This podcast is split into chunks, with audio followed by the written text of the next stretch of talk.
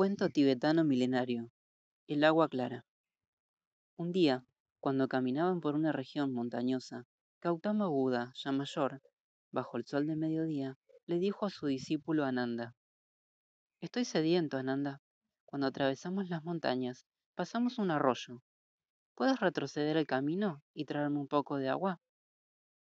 Ananda, deshaciendo el camino, llegó al arroyo, pero cuando llegó allí, se dio cuenta de que unas carretas acababan de atravesarlo, embarrándolo todo. Las hojas muertas, que antes yacían en el fondo, ahora flotaban sobre el agua. Ya no era bebible, y por supuesto no podía llevársela al Buda. Así que decidió regresar junto a Buda. Además, sabía que unas millas más allá del sitio donde había parado, corría un gran río de agua cristalina. Pero Buda, que es muy estricto, le dijo, Vuelve otra vez, porque recuerdo que cuando pasamos esa agua era pura y cristalina. Ananda protestó. Entiéndelo, entre que llegamos aquí, pasaron unas carretas por el riachuelo, y el agua ya no es bebible. Lo sé, dijo Buda, pero ve y siéntate en la orilla. Lleve el tiempo que lleve. Ve y siéntate.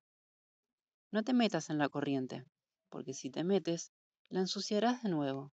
Simplemente espera, observa y no hagas nada. Esas hojas muertas desaparecerán, el barro se sentará.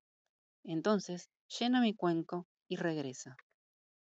Ananda fue al riachuelo de nuevo, porque no podía desobedecer a Buda, y allí se sentó esperando, y esperando. Vio que el barro y las hojas muertas se iban asentando despacito, dejando el agua clara y pura, tal cual es su naturaleza. Llenó su cuenco y de regreso entendió lo que Buda trataba de decirle. Ananda, no te metas en el río, no sigas la corriente de tu mente y espera en la orilla y simplemente observa.